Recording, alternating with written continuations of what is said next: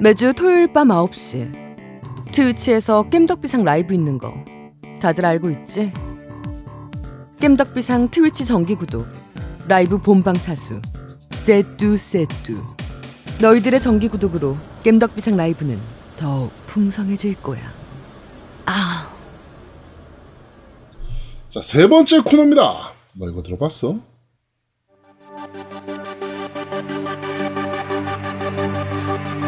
자, 어, 지금 나오는 곡은 베리드 스타즈의 OST 어, 메인 테마곡입니다. 메인 테마. 베리드 스타즈라는 제목을 가진 메인 테마곡입니다.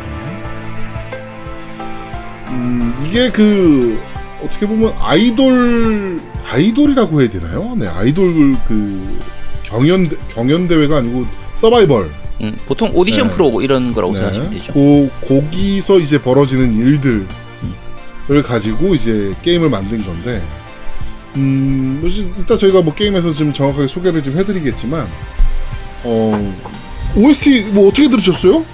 그러니까 게임 자체가 약간 미스터리나 추리 요소가 있기 때문에 네, 요 음악 내에서도 좀 그런 부분들을 많이 담아내고 있어요.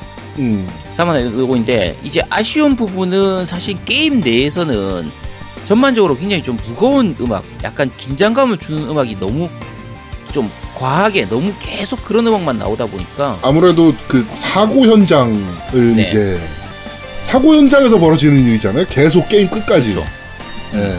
그래서 어, 게임 한 곡 하나하나 그 곡 하나만 들었을 때는 상당히 괜찮은 곡이고 이 곡은 오히려 좀 괜찮은 편이에요. 이 곡은 좀 음, 뭐 이제 곡의 퀄리티 자체가 아주 높다 뭐 뭔가 제가 자주 말씀드린 것처럼 오케스트라 빠방하게 넣어가지고 돈 많이 쏟아붓고 이런 곡은 아니지만 네. 전반적으로 완성도 자체는 나쁘진 않아요 게임의 분위기도 음. 잘 살리고 있고 어 이 아까 말씀드린 추리라든지 서바이벌의 느낌 사건 사건이 일어나는 사건도 일어나고 사고도 일어나는 그런 현장을 네.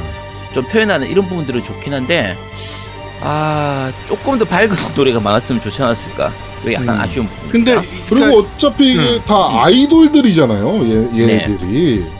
그러니까 얘네 목소리로 곡이 좀 들어있어서도 괜찮지 그렇지 않았을까. 바로 거기가 포인트야 뭐냐면 음. 난이 OST를 굉장히 궁금해했었거든 왜냐면 네. 방금 제아도목이 얘기한 것처럼 경영이잖아 경영 대회 네. 했던 그러면 1, 2, 3, 4등 그러니까 음. 5등까지 다섯 명에 대한 목소리를 직접 목소리 그 직접이 아니더라도 그러면 비슷한 컨셉으로 라도 다섯 명의 곡이 있었으면 했었어 음, 그러니까 음. 이게 사실 일본 게임이나 뭐 이런 데 보면은 성우들이 직접 노래를 부르는 경우들이 많잖아요. 그렇죠 그런 컨셉으로 좀 했으면 어땠을까. 네, 요런 좀 아쉬움이 좀 있죠, 개인적으로. 그렇죠. 근데 어- 사실 어차피 게임 스토리 자체가 뭐 오디션 하는 게 내용이 중요한 게 아니라 오디션장에서 일어나는 사고가 메인인 거라서 네. 그렇지 아니 그러니까 그런데 그 배경이라는 게 있으니까 더 궁금한 거야 음. 어, 그게 더 궁금해지는 거야 약간 아쉽긴 하죠. 약간 이벤트적으로라도 그 성우들끼리 모여서 1인당 한 곡씩은 너무 과하다고 치더라도 다섯 명이서 모여서 같이 한 곡이라도 좀 했으면 괜찮지 않았을까 좀 싶긴 한데 음, 그렇죠. 약간 네. 아쉬운 부분은 있죠. 아니 올해 음. 안에도 우리 아트만 아제트가 노래 두 곡 정도 부를 건데 어? 뭐 이런 회사에서 좀 이렇게 좀 해주면 어때 다섯 곡 야, 그거 정도. 취소 안한 됐어 명. 그거? 아, 취소 안 됐습니다. cancel 난거 네. 아니야? 아닙니다 올해 안에 낼 겁니다 예 네. 코로나 사태 때문에 취소가 해야 될 것 같은데. 음, 네 다음 곡 이제 나오고 있습니다 제아동님 네. 자, 지금 나오는 곡은 조금 그 게임에서 자주 듣는 곡인데요. 네, 베리드 스타즈 OST의 탑5라는 곡입니다. 네. 게임 내에서 자, 자주 듣는 곡이죠, 이거는. 네. 그렇죠. 굉장히 자주 나오는 노래고요. 네. 아까 말씀드린 것처럼 이 게임 자체가 약간 미스터리, 추리 요소 이런 부분들이 있기 때문에 그렇게 약간 긴장감을 고조시키는 느낌으로 굉장히 잘 살려져 있는 곡이에요. 네. 그래서 사실 이 곡 같은 경우에 제가 플레이하고 나서 처음 한 거의 30분에서 1시간 정도 플레이할 때까지는 이 곡이 상당히 괜찮았어요. 음. 그러니까 예를 들면 역전 재판에서 흔히 나오는 추리할 때 나오는 어, 그런 그 약간 노래. 느낌이기도 하고. 그런 느낌이나 아니면 뭐 단간론파에서 나오는 그런 노래들 그런 느낌처럼 굉장히 기회에 와서 잘 박혀요. 기회 말 그대로 머릿속에 귀를 통과해 가지고 뇌리에 그대로 딱 박히는 그 긴장감을 고조시키는 느낌이 있긴 한데 네. 문제는 이 게임을 실제로 플레이하면 이 곡을 이 곡 듣는 시간만 몇 시간이 되거든요. 음. 그러다 보니까 좀 심적으로 귀가 피곤해지는 좀 그런 부분들은 좀 있긴 했습니다. 근데 곡 자체는 굉장히 좀 괜찮은 편이에요. 잘 만들었죠. 네. 근데 일단은 진짜. 이런 풍이 굉장히 사람을 좀 지치게 하는 게 있어요. 그러니까 뭐냐면 네. 밝은 분위기의 곡들을 들으면 굉장히 밝아지는 거에 반해서 이렇게 어두운 곡들을 계속 듣다 보면 내 기운이 계속 어두워지게 될- 밖에 안 돼. 그래서 음악 치료라는 것이 있어요. 그 음악 치료도 하나의 어떤 치료법에 의한 거, 거기 때문에 이런 곡들을 계속 들으면 진짜 우울해질 수밖에 없거든. 근데 그렇지. 너무 이런 것만 나오니까 계속 게임 내내. 실제로 베리드 스타즈 같은 경우에는 이 게임 내에서 이제 멘탈이라는 요소가 있거든요. 그래서 주인공이 이제 한도연이라고 이제 주인공이 있는데 이 주인공의 멘탈이 박살이 나면 게임 오버가 됩니다. 근데 게임 플레이를 하다 보- 하면서 이런 노래를 계속, 계속 듣다 보면 플레이어의 멘탈이 좀 깎아, 깎여져 나가는 그게 느껴져요. 음. 그래서 어 그게 어떻게 보면 이게 의도된 그 괴롭힘 플레이어를 괴롭히고 플레이어를 이 멘탈을 건드리는 부분이 의도된 부분이 있긴 한데 잘 견뎌야 됩니다. 네. 그 조금 뭐라 그럴까요? 좀 사람을 좀 지치게 만든다 그래야 되나요? 듣고 있으면 그렇죠. 뭐 그런 느낌을 좀 주는 곡이라서 네. 그러니까 그 게임 내에서 우- 줄창 나오는 곡이라 사실 이거는 그렇죠. 그러니까 게임의 스타일을 생각하면 목적은 굉장히 충분히 달성했죠. 게임의 분위기는 진짜 잘 살리는 거거든요. 음, 그래서 좋기는 한데 문제는 이걸 너무 장시간 들어야 된다는 거. 음. 이게 문제라서 그러니까 베리드 스타즈 같은 경우에는 일반적인 그 visual novel 계열이라든지 어 일본식 어드벤처 게임 이런 류에서는 play time이 굉장히 긴 편입니다. 네. 그러니까 상당히 play time이 긴 편인데 그 긴 시간 동안 이런 긴장감을 계속 유지를 해야 되다 보니까 좀 플레이어가 더 지치는 부분이 있죠. 음. 자, 베리드 스타즈 OST 탑 5까지 듣고 왔습니다. 자, 이번 주 저희가 들어봤었는 베리드 스타즈의 OST의 메인 테마곡 베리드 스타즈, 그 다음에, 어, 역시나 베리드 스타즈 OST인 탑5 이렇게 두 곡 듣고 왔습니다. 이번 주 너희가 들어봤던 여기까지 진행하도록 하겠습니다. 네.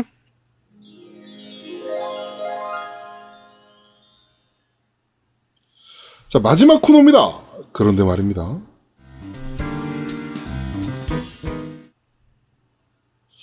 자, 이번 주 그런데 말입니다는 한국의 개발사 라인게임즈에서 어, 발매한 콘솔 게임 어, 베리드 스타즈에 대해서 좀 얘기를 해보겠습니다. 근데 이거 제가 먼저 좀 궁금한 게 있는데요. 네.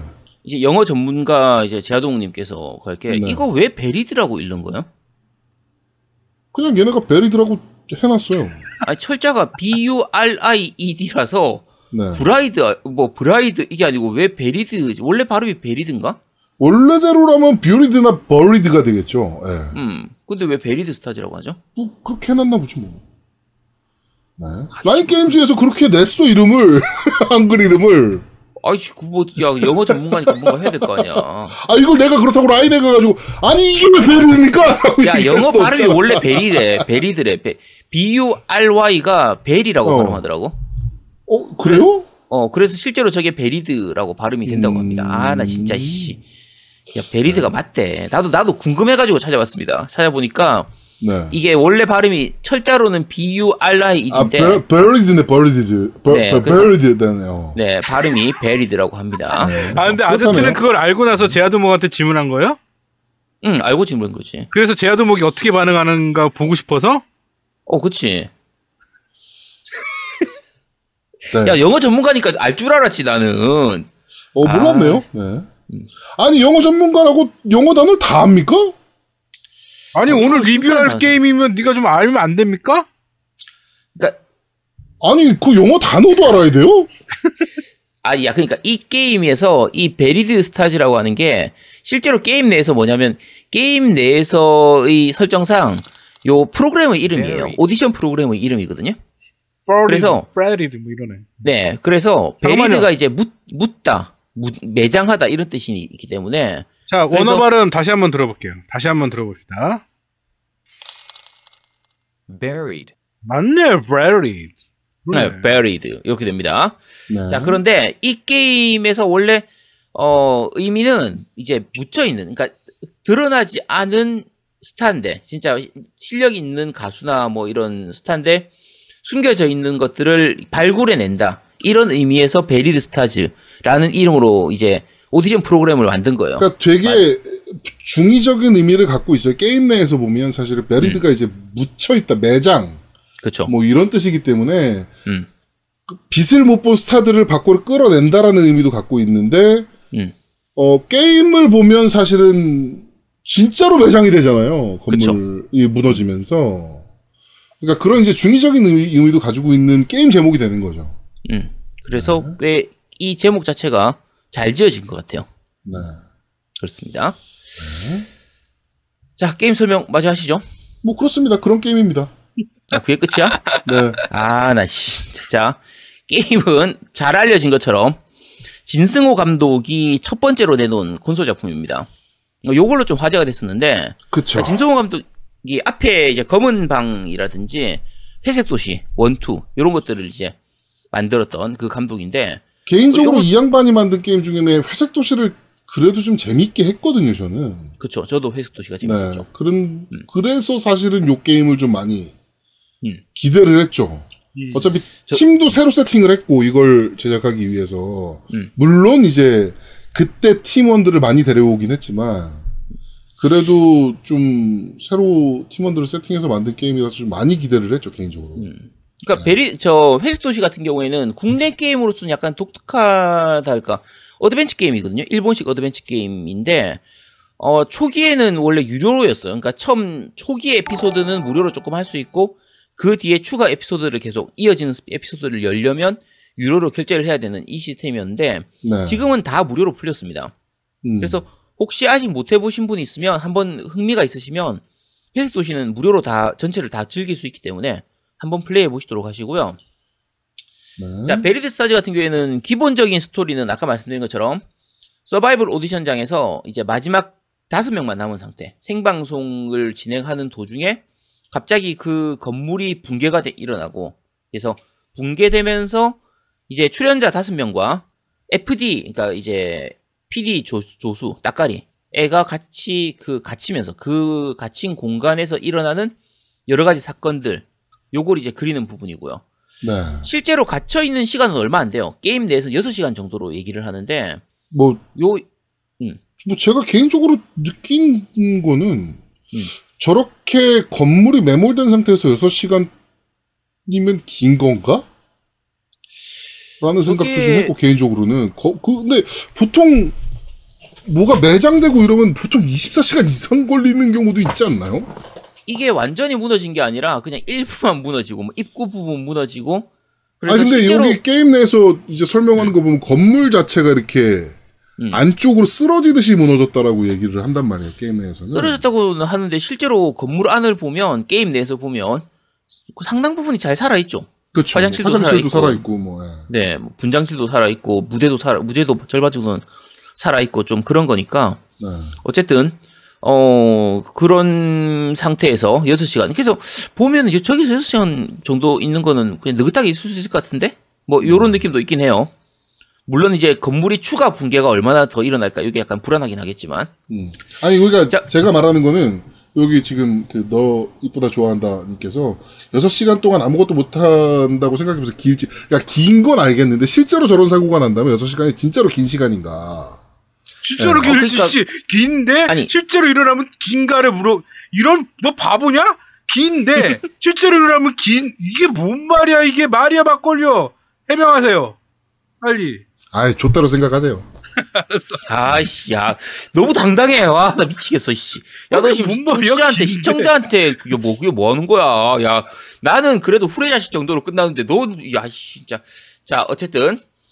자 네. 갇혀 있는 거긴 한데 실제로 완전히 갇혀서 옴쫄딱딱 못하는 그런 아무것도 못 움직이는 그런 게 아니라 의외로 꽤 나름대로 쾌적한 공간이 확보가 됩니다. 움직이는 공간도 확보되고 그리고 사이좋게 남자 넷 여자 둘 해서 적당한 성비도 있고요. 그래서 그렇게 뭐 힘든 그런 상태는 아닙니다. 음. 어, 의외로 괜찮은 그런 환경이 조성이 되는 부분이고요. 네. 그리고 실제로 이 사건 자체보다 어 6시간 동안 지내면서 그 이전에 그 캐릭터 한명한 명이 그 앞에 갖고 있었던 오디션을 진행하는 과정에서 갖고 있었던 여러 가지 모습들, 그 이전의 사건들, 그리고 그런 식으로 캐릭터 한명한 명을 좀 비춰주는 그런 부분들이 있기 때문에 현실적으로 보여주는 부분들이 많아서 은근히 생각할 거리는 많은 편이에요. 좀 뒤에 돌아서 가지고 좀 너무 현실적인 부분들이 굉장히 많이 반영되기 때문에 실제로 우리가 오디션 프로그램을 볼 때 야 진짜 저런 게 있을지도 모르겠다. 야 실제로 저럴 것 같아 하는 그런 부분들이 굉장히 많이 드러나고 있어서 그래서 좀 그런- 불편했어요 저는. 저번에도 얘기했지만 그 JYP가 일본에서 하는 오디션 프로그램 뭐예요 그거? 니지 프로젝트. 프로그램. 니지 프로젝트. 그거 때 그거 얘기할 때 말씀드렸지만 저는 오디션 프로그램이 되게 잔인하다고 생각을 해서 잘 안 보거든요. 음. 이- 그게 되게 불편하더라고 개인적으로 게임하면서. 아씨. 네. 뭐 그래도 어떻게 보면은 신인들한테는 나올 수 있는 좀 출연의 장이 열리는 거니까 음. 뭐꼭 나쁜 건 아니긴 하죠. 자, 어쨌든 그런 게임이고 장르가 어 처음 볼 때나 잘 모르는 분 비주얼 노벨이라고 생각하기 쉬운데 네. 비주얼 노벨 아니고요. 미연 씨도 당연히 아닙니다. 아까 말씀드린 것처럼 남자 4명에 여자 2명이기 때문에 성비에 문제가 있어서 미연 씨로는 만들 수가 없고요. 아, 난 그래도 서로 서로 그 연애 감정이 좀 있을 줄 알았더니 일도 없더만 진짜. 아, 그 나는 일도 갇혔다고 없어. 그래가지고 어, 여자도 두 명이나 있어. 갇혔어. 야, 음. 그러면 당연히 나와야 되는 거 아니야? 근데 보통 헐리우드 영화나 뭐 이런 그 재난물 보면 그 스피드에서도 그런 그 영화 스피드에서도 그런 대사가 나오잖아요. 이렇게 그 긴급한 상황에서 사귀게 되는 케이스는 오래가지 못한다고 하던데라는 얘기를 하잖아요. 음. 그래서 저는 당연히 좀 있지 않을까. 음. 라고 했는데 정말 1도 없어서 그 없습니다. 전혀 좀 아쉬웠어요, 비- 자, BL 요소도 없고 GL 요소도 없고 아무것도 없습니다. 그래서 네. 그쪽을 기대했다면 실망하실 거예요. 어, 자, 나는 그쪽 시- 기대하지 마시고. 갇혔고, 아, 다 음. 모든 게 성립되잖아. 갇혔고, 어? 그렇지. 위험하고, 불안하고, 그러면 뭐밖에 없어. 그거를 떨쳐내고 시간을 흘러가야 되는데, 그럼 뭐가 제일 좋아? 자, 끝말잇기. 그쪽을 기대하기에는 이 안에서 사건들이 많이 일어나죠. 아니 그런 상황에서 끝말잇기나 마피아 게임이 제일 재밌는 거 아닙니까? 야, 거기서 마피아 게임을 왜 해? 여섯 명, 야, 여섯 명이면 마피아 조합은 좋아. 마피아 게임 하기 조합은 굉장히 좋아. 아니야, 조금 부족해. 여섯 명이면 조금 부족해. 차라리, 야, 술 게임 하려고 하니까 술이 없네. 그러고 보니까. 아, 그래서 못하겠네. 자, 어쨌든. 아이씨, 갑자기 이상한 쪽으로 흘러가고 있어. 자, 일단, 그, 예, 제작사에서 얘기하는 장르는 본격 서바이벌 곱하기 커뮤니케이션 어드벤처 게임이라고 얘기하고 있어요. 네. 그리고 이제 PSN 스토어에서 분류된 공식 장르를 보면요. unique adventure 이렇게 돼 있어요. 음. 어, 일단 그냥 어드벤처라는 거죠. 그냥 쉽게 생각하면 미스터리 어드벤처 이런 거라고 생각하시면 되는데 비슷한 류로 보면 이제 역전 재판보다는 단간 론파에 좀 더 가까운 편이고요. 네. 단간 론파나 이제 추방 선거 같은 좀 이런 류 게임에 좀 더 가까운 편입니다. 요런 뭐, 느낌에 뭐, 뭐. 어떤 거요? 주방 선거. 주방 선거. 추방 선거. 네. 요런 게임에 좀 더 가까운 느낌이고요. 네. 그래서 느긋하게 글만 읽으면 되는 게임이 아니에요. 보통 일반적인 visual novel 게임 같은 경우에는 느긋하게 글을 읽다가 중간중간에 선택지만 한 번씩 골라주고 이러면 되는 편이라서 느긋하게 볼 수 있지만 이건 아닙니다. 이거는 의외로 플레이어가 할 게임들이 꽤 많은 편이에요. 음. 선택지가 굉장히 많잖아요. 게임하면서. 뭐, 뭔가를 많습니다. 뭔가를 선택해야 되는 상황. 그러니까 제시어도 뭐- 많고 선택도 많은데 딱 하나가 뭐냐면 음. 내가 그 상대방의 말을 흘려 들으면 안 돼. 그 다음 진행에 문제가 생겨. 그치. 어, 그러니까 그것도 그건데 선택지가 좀 애매한 경우들이 개인적으로 좀 많았어요. 그러니까 뭐 나는 이것도 말이 되고 이것도 말이 되는데 뭐 이런 것들. 아 그럴 수도 있지. 응. 어, 일단은 선택지를 고르는 게 여러 가지가 있는데 굉장히 중요한 선택지로 나오는 그러니까 스토리 자체의 분기가 되는 선택지도 있지만 그거는 굉장히 후반에 나오고요. 음. 대부분의 선택지는 상대방하고의 그 호감도에 영향을 미치는 그렇죠. 그리고 내. 관계도라고 나오는데 호감도에 영향을 미치는 건데 자 일단 기본 시스템만 말씀드리면 우선은 커뮤니케이션 이벤트 파트라고 해서 이제 한 다섯 명, 네 명, 다섯 명 요런 이제 다른 상대들하고 같이 이제 같은 공간에 있으면서 이제 키워드를 가지고 대화를 하는 부분이 있어요. 음. 그러니까 뭐 이제 대화를 다른 대화를 하다가 나오기도 하고 사건을 통해서 얻기도 하는데 예를 들면 뭐 다섯 개에서 열 개 후반 가면 거의 한 스무 개 가까이의 키워드가 나오거든요. 그렇죠. 그러면 그 키워드를 가지고 한명한 명씩 이렇게 대화를 해 나가는 거예요. 음. 그렇게 해서 대화를 해 나가다가 일반적인 대화 같은 경우에는 그냥 대화하고 끝 이런 경우도 많은데 몇 개의 대화들 같은 경우에는 그 대화 도중에 내가 어떤 대답을 할지에 대한 선택을 하는 게 나오는 거예요. 네. 그러니까 상대방이 뭐 예를 들면은 뭐 울고 있다. 그러면은 야 울지 말라고 위로를 해준다. 아니면 그냥 조용히 있는다. 이런 식으로 이제 선택지가 나오는 거예요. 네. 거기서 내가 어떤 선택지를 하냐에 따라서 상대방의 호감도가 높아지기도 하고 낮아지기도 하고 이런 식으로 하고 호감도 외의 또 하나의 요소가 아까 말씀드린 것처럼 멘탈이라는 요소가 있어요. 그러니까 게임 오버가 되는 수치죠. 네, 캐릭 어떻게 보면 다른 게임에서는 캐릭터의 체력. 그렇죠. 네. 체력 부분도 되고 후반에 가면 사실상 분기를 가르는 요소가 이 멘탈 요소가 되거든요. 음, 네. 근데 멘탈이 너무 낮으면 분기 자체를 좋은 분기를 못 가게 돼요. 음. 자, 그런데 어쨌든 그 상대방하고 대화를 하는 과정에서 내 멘탈이 깨지기도 합니다. 내 멘탈이 올라가기도 하고 떨어지기도 하고 해서 멘탈을 여기서 왜 멘탈이 터지지? 뭐 이런 것들이 좀 개인적으로 좀 있었어요. 그쵸. 그러니까 요 부분은 사실 단점에 나중에 한꺼번에 얘기하 단점이 지금 얘기해버릴까? 이게 자, 단점으로 얘기할 수 있는 게 어, 게임 그러니까 멘탈이 그 우리 게임 음. 플레이하는 주인공 그러니까 게임 속에 있는 주인공의 멘탈도 게임 오버의 요소여야 되지만 실제 플레이하는 내 멘탈도 되게 관리 잘해야 돼요. 이 게임은.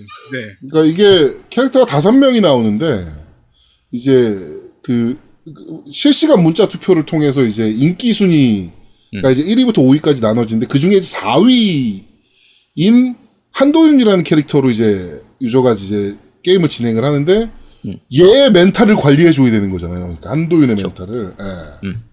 근데 그게 선택지나 대화를 통해서 이제 멘탈을 계속 관리를 해줘야 되는 건데 저는 올라가는 경우는 별로 없더라고요 개인적으로 아니, 올라가는 1회차에서는 경우 많아요.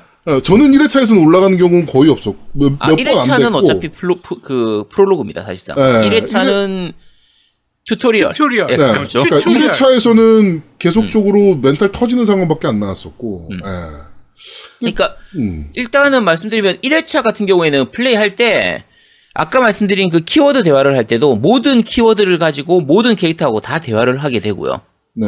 그리고 이제 뭐 멘탈 같은 거 멘탈 관리 신경 안, 하도, 안 써도 됩니다. 1회차 때는 음. 어차피 중간에 게임오가 되는 일은 거의 없어요. 그냥 그냥 플레이를 쭉 하고 나면 어쨌든 1회차는 어느 정도 bad ending으로 끝나게 됩니다. 음. 그래서 요 1회차가 기본적으로 bad 그 tutorial이에요. tutorial 역할을 하고 다시 시작을 해서 2회차를 하게 되면 1회차 때 대화를 하는 과정에서 나타났던 그 결과를 어느 정도 힌트로 볼 수가 있거든요.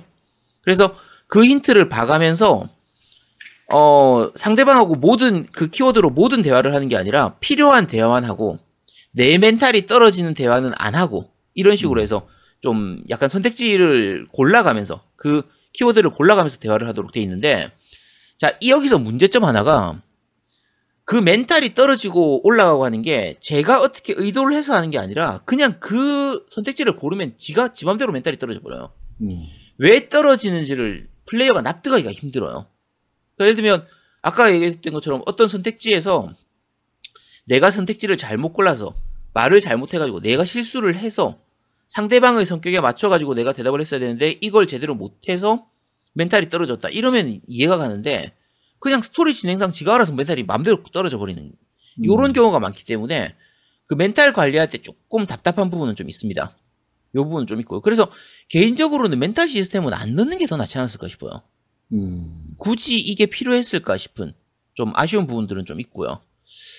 호감도 같은 경우는 사실 마찬가지인데 아까 제아동님이 그 선택지 얘기를 했는데 네. 선택지가 좀 애매한 선택지가 많아요. 음. 그러니까 의미가 그 쉽게 생각하면 이런 거예요. 자 왼쪽으로 갈래? 오른쪽으로 갈래? 이러면 깔끔하잖아요. 음. 자 왼쪽으로 간다. 오른쪽으로 안 간다. 이렇게 선택지가 돼 있는 거야. 그러니까. 그, 그렇게 하면 더 헷갈리는 것 같고 뭐지? 왼쪽으로 간다, 좌측으로 간다. 이런 어, 뭐 약간 캐릭터가 싸우고 있어. 음. 캐릭터끼리 싸우고 있으면 말린다. 음.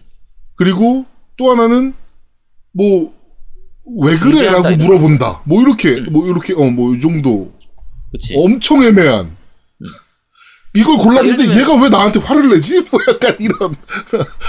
그러니까 서- 어, 선택지가 예를 들면 뭐 이 대화를 하다가 대화를 그만둔다, 나간다 이런 식으로 선택지가 있는 거예요. 그러면 나는 대화를 그만두고 나갈 건데 왜 이게 이게 왜 선택지가 되지? 이런 느낌이 좀 많아서 음, 전반적으로 선택지를 고를 때 그 내가 선택한 그 선택지에 따라서 스토리가 진행될 때 어, 나는 이런 의도로 선택한 게 아닌데 싶으면서도 그쪽 방향으로 대화가 진행되는 경우가 좀 종종 있어요. 그러니까- 이제 개인적으로는 이제 이런 류의 이걸 뭐 뭐라 무슨 장르라고 정확하게 딱 할 수 있습니까? 그 일본식 어드벤처죠. 어, 일반적으로 얘기할 이런- 때 미스터리 이런 어드벤처. 류의 게임을 그렇게까지 많이 해보진 않은 옛날 PC 게임으로는 이런 류의 게임을 좀 많이 해봤지만 음. 콘솔이나 이쪽 와서는 이런 게임을 많이 해보지 않은 입장에서는 되게 흥미롭게 하기는 했어요. 음. 예, 뭐 스토리가 흘러가는 부분들이나 이런 것들도 되게 재밌었고, 어, 뭐 오디션이 되게 개인적으로는 오디션이라는 프로그램 자체가 되게 불편한 어 장르 그 그니까 뭐 이렇게 배경이긴 하지만 거기에서 어 뭔가 사고가 터지고 생존을 해야 된다라는 컨셉도 되게 재밌는 요소기는 했거든요. 개인적으로 그 그러니까 많이 안 해본 입장에서 봤을 때는. 네. 그런데 이제 불편한 거는 아까 얘기한 그런 그 선택지가 굉장히 애매하고 음. 내가 이걸 선택했는데 당연히 얘가 왜 화를 내지? 뭐 이런 생각이 자꾸 드는 거죠 개인적으로는. 예. 화낼 포인트가 아닌데. 네. 약간 그러니까 내 의도하고 다르게 좀 골라지는 경우 그렇게 진행이 되는 경우가 좀 있기 때문에 그 선택지에서는 약간 아쉬운 부분들은 좀 있긴 해요. 음. 그리고 게임 내에서 선택지가 굉장히 많이 나오거든요. 네. 엄청 많이 나오기 때문에 자주 나오죠 다행- 엄청. 음. 근데 그나마 다행인 건 지금 말씀드린 것처럼 이렇게 애매한 선택지들 같은 경우에는 스토리에 큰 영향을 안 줘요. 음. 그래서 그나마 다행이고요. 후반부에서 나오는 그러니까 진엔딩 쪽으로 가는 루트에서 나오는 선택지들 같은 경우에는 확실하게 그냥 딱딱 딸- 잘라집니다. 정확하게 이제 갈리는 편이기 때문에 그 스토리를 진행하는 데 있어서의 문제가 있진 않아요. 그 선택지가 애매한 부분이 그게 문제가 있진 않고요. 어 일단 제가 말씀드리면 제가 오늘 리뷰에서는 단점을 좀 많이 얘기할 겁니다. 많이 얘기하게 될 텐데 이게 사실은 게임이 싫어서가 아니고요. 이런 게임이 국, 국산으로 나왔다는 게 사실은 굉장히 반가운 거예요. 음. 이, 이런 장르를 저는 굉장히 좋아하거든요. 아까 말씀드린 것처럼 미스터리 물, 이 일본식 어드벤처 물 이런 것들을 굉장히 좋아하는 편인데 이런 게임이 많이 안 나와요. 그러니까 이전에 나왔던 게 단간론파 V3 같은 경우에도 이제 국내에 원래 정식 발매하려고 하다가 그때 여러 가지 사건이 있어가지고 취소가 됐던 부분도 있고 아까 말씀드린 추방선거라든지 이런 게임들을 제외하고 나면 이런 미스터리의 추리 요소가 들어가 있는 스토리를 즐길 수 있는 이런 게임들이 이 장르가 국산으로 안 나온다는 게 아니라 일본하고 이런 거 다 포함해서 정발되는 게임들 자체가 그렇게 많지가 않아요. 비주얼 노벨이 그나마 어쩌다 한 번씩 나오긴 하지만 이쪽 장르, 그러니까 추리 요소 있는 이런 게 좀 많이 없는 편이라 이전에 회색 도시도 전 굉장히 좀 재밌게 했었기 때문에 음. 상당히 기대했던 작품이거든요. 그러니까 기대했던 거에 비해서 약간 아쉬운 부분들이 좀 많이 있어요. 음. 그래서 그 부분들, 아쉬운 부분들 중심으로 제가 좀 말씀을 드리면서 특징도 같이 좀 말씀을 드릴게요. 네. 혹시 제아동님 다른 거 장점 혹시 생각나는 거 있어요? 그러니까 저는 아까도 얘기했지만 이런 게임을 많이 해보질 않았잖아요. 음, 그러니까 개인적으로는 되게 흥미진진하게 했어요. 음, 예, 게임 뭐 스토리도 그렇고 뭐 전체적으로 흥미진진하게 했는데 아 저도 단점을 좀 많이 얘기할 것 같긴 한데 사실은 자 일단 단점을 말씀드릴게요. 이게 사실 요걸 아 단점이라고 저거 말씀드릴 되게 좋았어요. 어떤 거? 현실 반영 그러니까 뭐 저희가 아까도 얘기했지만 SNS나 뭐 이런 거에 진짜 패단 음. 사람이 건물 속에 갇혀 있는 극한의 상황인데도 밖에서는 SNS로 그 사람들을 조롱하고 악플 달고 하는. 음, 팬들은 커버하기 바쁘고 커버치기 바쁘고 어 악플러들은 여전히 악플 달고 있고 뭐 심지어는 죽어라라는 말 그 이제 진짜 죽을지도 모르는 상황인데 지금 죽어라라는 말을 너무 쉽게 SNS에다 내뱉는 부분들 너무 현실 반영이잖아요 사실 그렇죠. 그러니까 어쩌면 실제로 그런 사건이 일어나면 그런 게 일어날 것 같아요. 뭐 실제로 멀리 갈 거 없이 세월호 사태 때도 그렇죠. 일배 때. 일베에서는 정말 입에 담기 어려운 말들을 너무 쉽게 내뱉었잖아요. 그 익명성에 기대서. 그치. 근데 그런 것들을 정말 가감 없이 보여준 느낌이라서, 그러니까 사람의 어, 이 뭐, 선악의 단편적인 모습이라고 하기는 좀 뭐하지만 익명성에 기대서 정말 말을 너무 쉽게 내뱉는 거.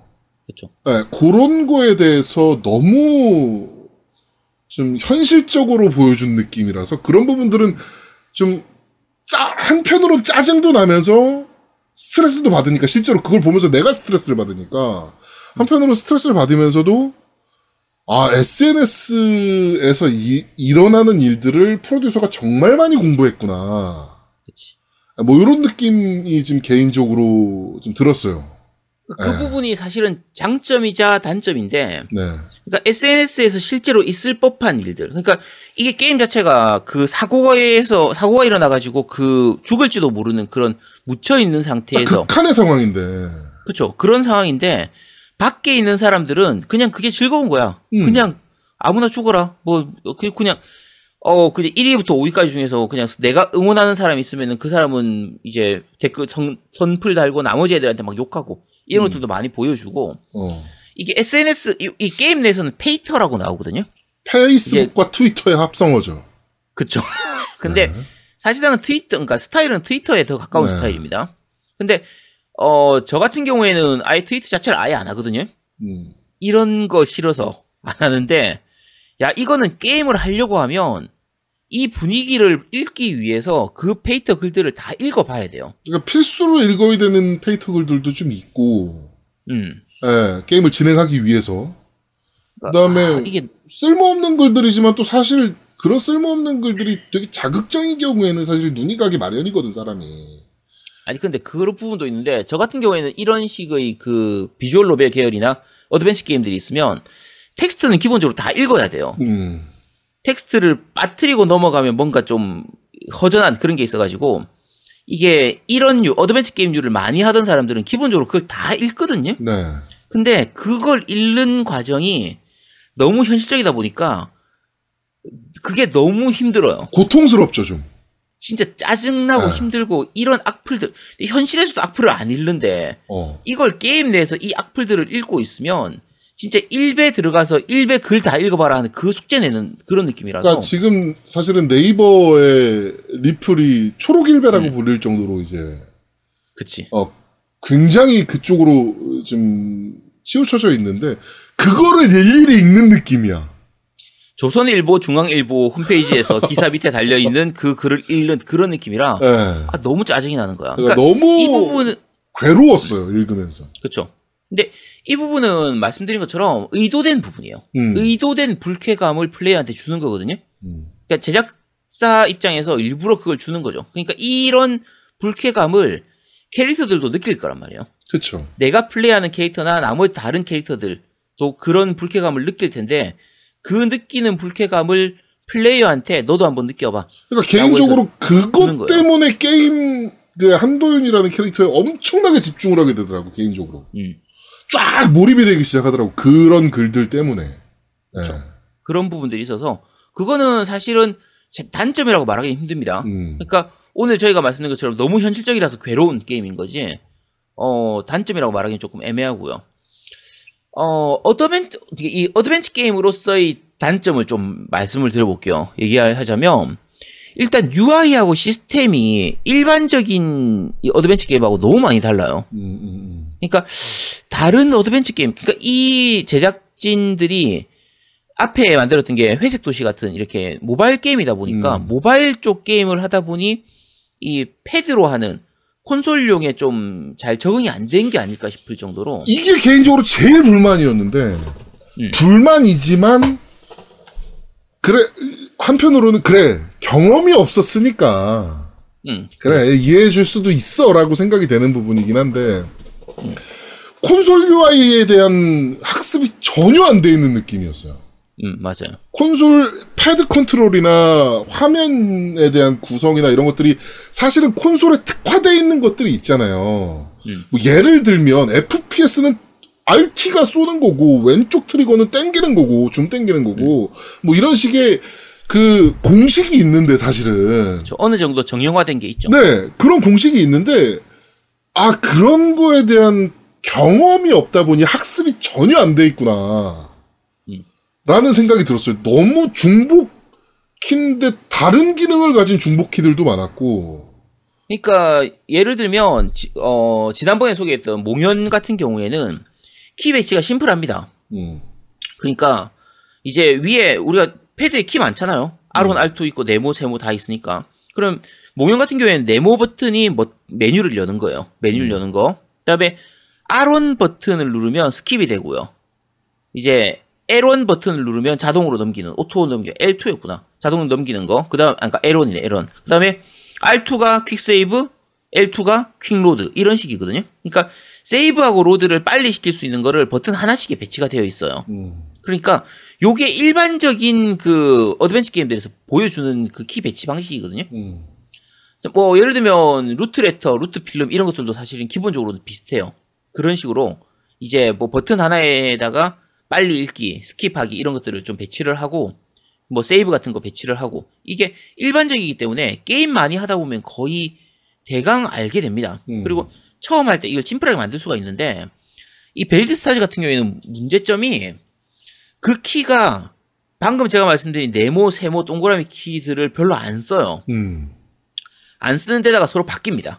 자, 그러니까 예를 들면 우리가 일반적으로 메뉴를 열 때 옵션 버튼을 누르잖아요. 네, 그러니까 이제 보통 옛날 기준으로 하면 스타트 버튼이 위치해 있었던 요 옵션 버튼을 누르게 되는데 이게 대화 중에는 베리드 스타즈 같은 경우에는 대화 중에는 skip 버튼이 돼버려요. 음. 옵션 버튼이 skip입니다. 그러니까 그러니까 대화 중에는 옵션을 못 여는 거죠. 못 열어요. 옵션을 네. 열 수가 없습니다. 그러니까 인터미션이라든지 뭐 이제 아까 얘기했던 그 커뮤니케이션 이벤트라고 해서 인물들하고 대화를 고르는 여기서는 이제 그 메뉴 버튼이 돼서 그 창을 열고 세이브 시키거나 설정을 바꾸거나 이런 게 되는데 대화를 하고 있는 도중에는 설정을 못 바꿔요. 옵션으로 들어갈 수가 없으니까 메뉴로 들어갈 수가 없어요. 자, 그러니까 이게 한 가지 버튼이 두 가지 역할을 하게 되는 거예요. 그러니까 skip 버튼을 딴 거에다 넣으면 되잖아. R1에다 넣든지 R2에다 넣든지 넣으면 되는데 음. 그 버튼들이 비어 있음에도 불구하고 굳이 옵션 버튼을 두 가지 역할을 하도록 쓰는 것 자체가 애매한 거예요. 음. 애매하고 자 대사를 이제 자동으로 넘기는 아까 auto 역할을 하는 것 같은 경우에는 세모 버튼에 지정이 되어 있습니다. 음. 그 다음에 backlog라고 해가지고 adventure 게임에는 꼭 필요한 건데 지나간 대사를 대사 다시. 읽어보는 네. 요게 이제 backlog라고 하거든요. backlog 버튼은 또 네모 버튼에다가 들어가 있어요. 음. 자, 이거 X 버튼이라고 하나? 요거는 이제 또 대화창 없애고 이런 거 UI 없애거나 이렇게 음. 해서 화면 전체를 한눈에 볼 수 있도록 하는 요런 식으로 하는 버튼으로 사용되는데 어, 자, 인물들하고 대화를 보, 하는 파트에서는요. 이 X 버튼이 키워드 보기 버튼이 또 돼요. 음. 그렇죠. 그다음에 네모 버튼은 아까 원래는 네모 버튼이 backlog 보, 는 버튼인데 인물들하고 대화하는 곳 파트에서는 네모 버튼이 이제 스마트워치를 여는 또 다른 메뉴를 여는 음. 그러니까 그 게임 내에서 스마트워치라고 해서 이 그 시계의 스마트폰처럼 시계를 보고 거기서 몇 가지 설정을 하는 요게 나오는데 요 버튼으로 또 바뀌게 돼요. 음. 그러니까 여기서는 또 퀵 세이브가 터치 버튼입니다. 그러니까 이게 그 옛날에 그 조이시티에서 만들었던 그 프리스타일 콘솔판 네네 그때도 그 담당자한테 들은 얘기지만 음. 그 담당자는 콘솔을 엄청나게 하는 친구니까 음. 처음에 게임을 갖고 왔는데 음. 얘네가 미쳤나 생각이 들 정도로 UI를 정말 그 패드 UI를 엉망으로 갖고 왔대요. 음. 그러니까 콘솔을 조금이라도 해봤다면 이거를 이 키에다 배당을 안 하는데 왜 이렇게 배당을 해놨지? 막 이런 것들이 너무 많아가지고 어 자기가 쫙 다 손봐줬다 그러더라고 그 부분에 대해서 그나마 조이시티는 콘솔 게임을 좀 하는 애가 있었으니까 그런 게 되는 건데 이제 어 근데 이 진승호 PD나 뭐 이런 양반들이 콘솔을 안 해봤을까 싶으면 또 그건 아닐 거거든. 어 그러면은 그렇게 생각하면 아 경험이 엄- 없어서 그런 건가라고 생각이 드는 거죠. 그럴 수도 있죠. 예. 그럴 수도 있고. 그러니까 그런 게 많이 보이는 게 아까 backlog 얘기했는데, 그러니까 지나간 대화를 읽는 그거. 그러니까 이거는 대부분의 adventure 게임이나 스토리가 있는 게임들은 대부분 다 있어요. 음. 슈퍼로봇 대전도 있고요. 뭐 일반적인 게임들 어 웬만한 게임들은 다 있습니다. 일본식 게임들 같은 경우에 대화가 진행되는 게임들은 대부분 다 있거든요. 자, 이 베리드 스타즈 같은 경우에는 문제가 backlog가 거의 없다시피 해요. 음. 최근의 정말 최근 화제에 대한 backlog만 있어요. 그러니까 음. 아까 제가 키워드로 대화한다고 했잖아요. 그 키워드로 대화를 했을 때 그 키워드 내에 있는 대화만 다시 읽을 수가 있고 음. 심지어 중간에 선택지가 나오면요. 선택지가 나오면 선택지 이전의 대화는 읽을 수가 없어요. 그러니까 대화 대사 skip을 못해. 씨. 대사를 읽을 수가 없어. 어, 다시 빨, 읽기가 어 불가능. 빠르게 넘기기 하면 안 돼. 자, 그다음 일반적으로는요. 선택지가 나오면 선택지가 나왔을 때 거기서 세이브를 시키고 나서 이렇게 한번 선택해보고 저렇게 음. 한번 선택해보고를 하도록 해서 세이브를 할 수 있어야 되는데 이거는 선택지가 나왔을 때 세이브를 못합니다. 음. 심지어는 선택지가 나왔을 때 다른 것들을 보기 위해서 backlog를 다시 확인해 본다든지 이런 안 돼요. 없어요. 그러니까 이게 일반적인 adventure 게임에서 흔히 있는 게 없다 보니까 약간 답답한 부분이 생기는 거죠. 그러니까 차라리 모바일이었으면 UI에 대해서 욕은 안 먹었을 수도 있을 것 같아요. 음. 네, 모바일이었다면. 그런데 이제 콘솔로 제작을 하겠다라고 마음을 먹었었다면 콘솔 UI에 대한 스터디가 좀 필요하지 않았을까? 아니면 우리 같은 팀한테 검, 감수라도 좀 요청할 수 있지 않았었을까? 그러니까 이게 뭐 단편적으로 우리라고 하긴 좀 애매하긴 하지만 뭐 이제 그런 곳 제작하는 팀들도 있잖아요. 그렇죠. 예, 그리고 QA하는 전문 그룹들도 있으니까.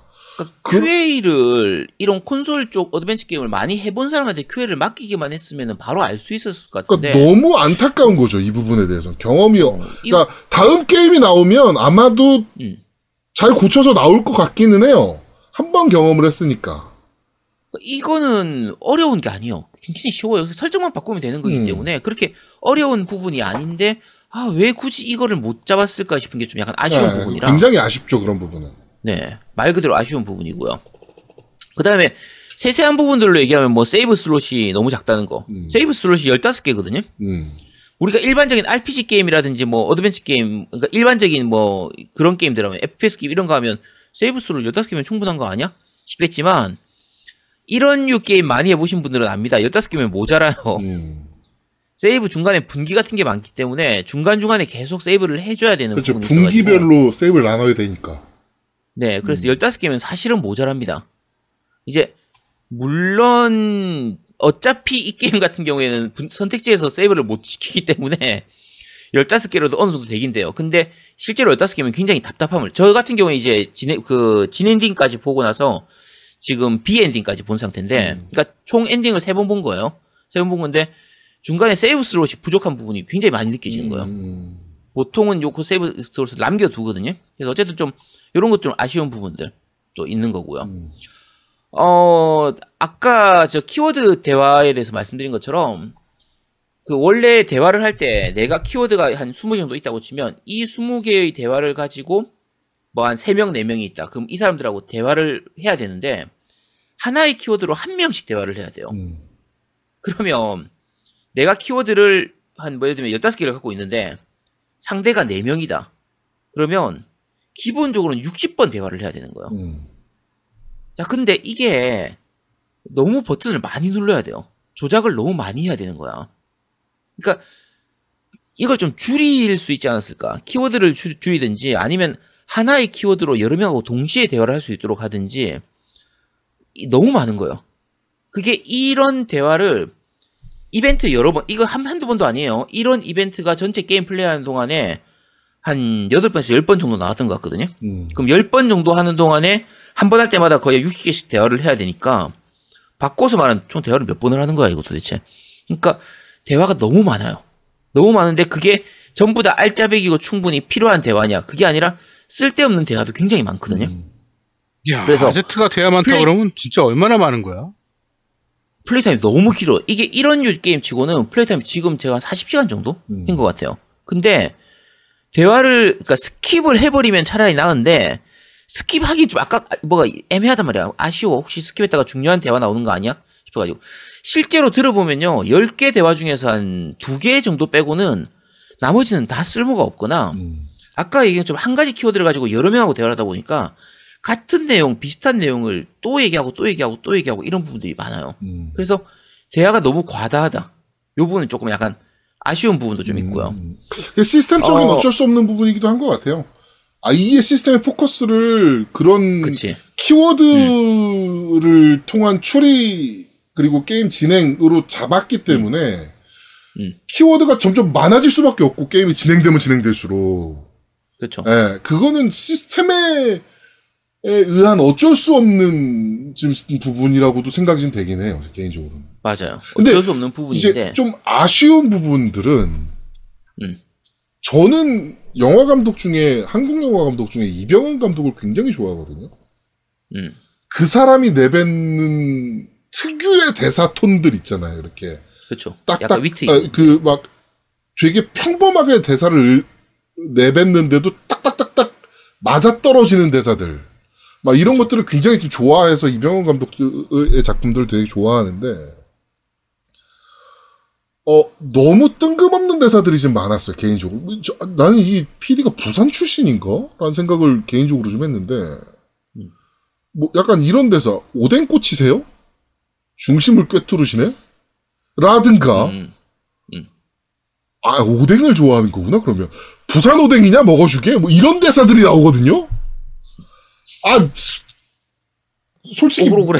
몰입을 빡 깨는 거야 갑자기. 너무 유치하니까 대사가. 그 그 두 개의 대사가 내 머릿속에 남아있을 정도면 음. 대사가 너무 유치하거든 그 두 개의 대사는 정말. 좀 안 어울리는 부분이 많아요. 그러니까 이게 대사가 나름대로는 감각적인 대사를 넣으려고 한 것 같은데 어. 그게 전체 대화에서 뜬금없어요 그게. 뜬금없어. 그러니까 이게 캐릭터가 전체 6명이란 말이에요. 주인공 한도윤이라고 하는 주인공 캐릭터 외에 이제 FD까지 6명이죠. 예. 네, FD까지 해서 총 6명의 캐릭터가 있는데 이 6명 캐릭터 중에서 3명이 그러니까 2명은 그나마 정상적입니다. 민주영이라고 하는 여자 캐릭터하고 음. 이, 이규혁인가 하는 그 어, 그, 남자 캐릭터. 어, 요 둘은 1등, 그래도 1등, 괜찮아요. 1등 캐릭터. 예. 네, 1등인. 1, 2등 얘들이 1, 2등 하는 이유가 있어. 그냥 이유가 있어 보면 대사 치는 거 1, 보면 하는, 이유가 음, 있어. 1, 2등 하는 얘들은 그래도 말도 좀 곱게 하고 차분하고 괜찮아요. 네. 근데 문제가 그 3등 하는 여자의 오인하라고 하는 여자 캐릭터하고 음. 서혜성이라고 하는 5위 캐릭터. 음. 그다음에 FD 그 PD 짝까딱까라고 어. 있는 장세일이라고 하는 요 캐릭터 이 세 명 같은 경우에는 대화 하나하나가 정말 짜증납니다. 아, 이게 개인적으로는 오그 오인 오, 오 누구죠 그 여자의 오이나 아, 오이나까지는 음. 오케이 어그리 그런 음. 극한 상황이라면 그렇게 짜증 부리고 할 수 있다고 생각을 해요 개인적으로는. 음. 근데 서혜성은 지금 5위라서 4위로 올라가야 이제 살아남는 캐릭터잖아요. 그렇죠. 어 근데 계속 느끼는 거지만 오디션 끝나면 인생 끝나나 얘는? 이 생각을 아니 왜 오디션에서 살아남는 짜고 이렇게 인성 막장질을 뭐 파이터가 됐든 뭐가 됐든 인성 막장질을 하는지. 파이터에서도 막장질 하잖아요 막 인성 막장질 그쵸. 막 개소리하고 막뭐 음. 터트릴 거 있다 뭐 내가 어 터트리면 뭐 다 죽 뭐 난 살아났고 음. 너희는 다 죽는다. 막 이제 뭐 루머를 내가 주고 있다라는 식으로 막 얘기하잖아요. 그런 거 보면서 아 얘는 연예인 하려고 오디션 하는 게 아닌가? 이런 거를 하면서 어떻게 연예인을 하지? 개인적으로는 그 생각이 들었어요. 서혜성은 캐릭터 자체가 딱 사춘기, 반항기 이런 느낌이에요. 음. 그러니까 뭐 말만 하면 틱틱대고 막 인상 쓰고 그러니까 그림 자체도 다 인상 쓰고 있는 일러스트예요. 음. 딱 자기만 아는 캐릭터 이 좀 약간 이기적이고 말투에도 막 짜증이 막 묻어나 가지고 듣는 것만으로도 막 정신력이 소모되거든요. 그러니까 서혜성이 제일 심각하고요. 음. 그 다음은 오이나 캐릭터 같은 경우에는 진짜 매사에 베베 꼬여가지고 음. 내가 무슨 말을 하든 고지고대로 듣는 게 아니라 막 부정적으로 듣는 거야. 내가 그런 의미로 얘기한 게 아닌데 막 꼬아가지고 막 이렇게 그 하, 나는 백번 낭보에서 오이나까지는 그래 그 극한의 상황이니까 음. 뭐, 뭐 어떤 말이든 되게 정상적으로 안 들릴 수 있다 그래. 음. 뭐 이렇게 생각은 했는데 연예인 되려고 오디션 하는 거잖아 지금. 그치. 그런데 이렇게 페이터나 이런데 SNS에서 개막장질을 하고 얘는 어... 오디션이 끝나면 인생이 끝나는 애인가? 이 생각을 계속했어. 어, 어그로 끄는 거죠. 어그로 끄는 어. 거. 어그로라도 끌어서 좀, 좀 약간 인기를 지지도, 인지도를 얻겠다. 는 어, 거의 그런 개인적으로 느낌인데. 이해가 안 됐어요. 그 부분이. 그렇죠. 어쨌든 좀 그런 부분들이고요. 자, 이 게임에서의 그 장점이자 단점인데, 자, 이 게임 같은 경우에는 이제 중간에 나오는 대화 파트를, 그 이제 커뮤니케이션 대화, 너무 대화가 긴 거, 요 음. 부분을 빼고 나서 중요한 이벤트가 있는 부분은 다 풀음성 지원이 됩니다. 한국, 우리나라 게임이기 때문에 네. 한국 더빙, 한국어 더빙이 돼 있어요. 네. 자, 일단 성우 연기는 상당히 좋은 편입니다. 어, 성우 연기는 좋더라고요. 그래서 네, 오히려 더 연기는- 몰입이 막 된 걸 수도 있어, 개인적으로. 네. 그치. 그러니까 성우 연기는 상당히 좋은데 문제가 아까 말씀드린 것처럼 이 캐릭터들이 대화가 매사에 막 이렇게 짜증내는 말투, 틱틱대는 말투, 좀 부정적인 말투, 뭐 이런 찢어지는 목소리, 이런 걸 이런 대화가 너무 많다 보니까 그 성우들의 목소리를 듣는 게 힘들어요, 그게. 그러니까 너 연기를 잘 못해서 짜증나는 게 아니고 연기를 잘해서 더 사- 플레이어의 멘탈을 갉아먹는 거야. 저는 오히려 그래서 좋았던 것 같아요. 그러니까 오히려 그거에 대한 피로도는 없었어, 나는. 오히려. 아 그래요? 네, 저는 그거에 대한 피로도는 없었고, 음. 그냥, 야, 이런 극한의 상황이, 저 아까도 얘기했지만, 오이나의, 오이나는 저는 이해가 돼요. 음. 예. 오이나는 충분히 그럴 수 있어. 그래. 이런 극한의 상황이고, 여자애고, 어, 멘탈 터질만 하지 뭐. 뭐든 빚고 와서 들을만 해. 라고 개인적으로 생각이 되거든. 그러다 보니까 오이나가라는 캐릭터에 대해서는 불만이 저는 별로 없었어요. 개인적으로는. 아 그래요? 네. 아, 근데. 서혜성은 굉장히 짜증이 났지, 솔직히. 아 서혜성은 갑이고 어. 서혜성은 진짜 갑이고 나중에 뒤에 가면은 장세일도 진짜 쩔어 주고요. 아, 그렇죠. 장세일도 좀, 아, 이 새끼는 FD 새끼가 왜 이렇게 틱틱대? 막 이러면서 플레이했으니까. 근데 나는 아, 그그 성우 목소리 얘기할 때 그 앞에만 얘기한 거 있잖아요. 그래? 아 짜, 짧아 짧아서 어, 짧게 짧게, 하는 거. 짧게, 그러니까 풀 더빙이 아니라, 그럴 차라리, 그럴 거면 앞에를 안 했으면 좋겠는데, 그 음. 분위기, 말하는 원래, 말하고, 했- 말하고자 했던 내용과 그 앞에 나온 톤이 굉장히 안 맞는 경우가 몇, 뭐, 이런, 이런 거죠. 그러니까, 어, 그런데, 라고 하고 점점점점점 대사로만 이제 치고 이런 것들. 음, 네. 그렇지만 어. 아 그래. 이러고 나서 뒤에 나오는 이런 식의 아. 차라리 풀더빙 해주지, 그냥. 그러니까 풀 더빙을 풀 해주는 더빙하기엔 거 대사량이 너무 많아. 어. 그냥 안 하던가 차라리. 그냥. 그 앞에 그거 있으니까 굉장히 거슬려. 막. 왜? 근데, 뭐, 이- 뭐. 근데 실제로는 일본 게임에서도 그런 경우는 되게 많거든요. 분량이 너무 많을 그쵸. 경우에 그 앞부분 뭐, 약간만 넣는 아, 경우는 라든가 뭐 많은데. 음. 이런 감탄사만 하고서 대사가 나오는 경우들도 일본 게임에도 있으니까. 그치. 네. 많이 있긴 한데, 이번 요 베리드 사즈 같은 경우에는 그걸 좀 억지로 끼워넣은 부분도 좀 있어요. 음. 그러니까 아까 노민이 말씀하신 것처럼 전체 문장의 내용하고는 다른 느낌의 그 단축, 축약형.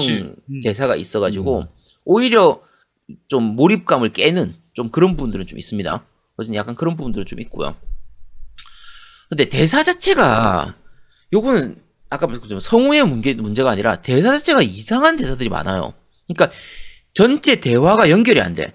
이 두 명의 캐릭터가 얘기를 하는데 서로 혼잣말하는 아이, 느낌처럼 난 오, 대화가 돼. 나는 그제 누구 한도인이 딱 뭐라고 하니까 그 제 누구야 서혜성이 오뎅 꽂히세요? 중심 여기서 확 깼다니까. 오뎅 꽂히세요? 중심을 뚫으시네. 아니 그거는 비꼬는 그러니까 그 비꼬는 말투 아니 아무리 비꼬아도 이, 이 오뎅 꽂히라는 걸 어떻게 생각하지 아 그래서 그러니까. 나는 그, 그 생각했다 그러니까 PD가 부산 출신이거나 음. 오뎅을 졸라 좋아하거나 야 부산에서도 그런 거 안 해. 야 부- 부산 사람도 무시하지 마. 아니 부산하면 오뎅이니까 그러니까 자, 요 중간에 나오는 대사를 제가 하나를 그대로 읽어드릴게요. 음. 내- 내용은 뭐냐? 이 아까 이규혁이라는 캐릭터가 이렇게 물어봅니다. 출연자들 얘기를 어느 정도 알고 있는 건? 이렇게 물어봐요. 음. 이게 무슨 소리야? 물어 이 질문 이상해. 그러니까 전체를 다 얘기하면 되는데 이제 상식적으로 생각하면 이렇게 물어봐야 돼요. 스태프들 중에서 이걸 알고 있는 사람이 몇 명 있을 거예요. 이제 컨셉 잡기 위해서는 필요할 필요하거든요. 이런 식으로 이제 대답을 하게 돼요 원래. 음. 근데 이걸 실제 게임에서는 어떻게 하냐면 컨셉 잡아야죠. 어떤 스텝에게는 전달돼요. 이렇게 대답을 해요. 음. 아까 말씀드린 것처럼 출연자들 얘기를 알고 있는 사람이 누가 있냐 이렇게 이규혁이 물어본 거예요. 그러면 그냥 대답을 하려면 누구 누구 알고 있어요 하든지 뭐 아는 사람 작까지는 알죠. 뭐 이런 식으로 얘기하든가 뭐. 어. 음, 그냥 컨셉 잡으려고 해야 되니까 컨셉 잡아야 되니까 뭐 좀 아는 사람들도 몇몇 좀 있어요 이렇게 얘기하면 되는데 이걸 되게 짧게 얘기를 하거든요. 음. 대화 자체가 이게 전체 베리드 스타즈 같은 경우에는 전체 내용이 약간 감각적인 대화를 하려고 좀 젊은 애들 이렇게 얘기하는 이런 약간 비어 그러니까 속어라고 비속어라고 해야 되나? 좀 속어 같은 걸 많이 쓰려고 하다 보니까 짧게 짧게 구성되어 있는 대화들이 많은데 그러다 보니까 이 대화 흐름이 애매해요. 이게 한국어인데도 좀 해석을 해야 돼. 아, 그러니까 이병헌 감독 같은 사람이 감수를 했었어야 돼 대사 감수를 조금 조금만 수정해주면 되는 부분이거든 사실 그런 부분들은. 그치. 약간 애매한 아, 부분들이 좀 있어요. 그래서 아쉽죠. 어쨌든 대화를 볼 때 대화가 눈에 잘 안 들어와요. 머리에 잘 안 들어오는 그게 좀 약간 아쉬운 부분입니다. 음. 좀 요거는 어드벤처 게임으로서는 굉장히 좀 약간 큰 단점이거든요. 그래서 스토리 전반적인 스토리는 나쁘진 않은데 요런 부분들이 좀 아쉬운 부분이고요. 그러니까 큰 자, 틀에서 그다음에- 스토리는 되게 흥미진진해요 개인적으로는.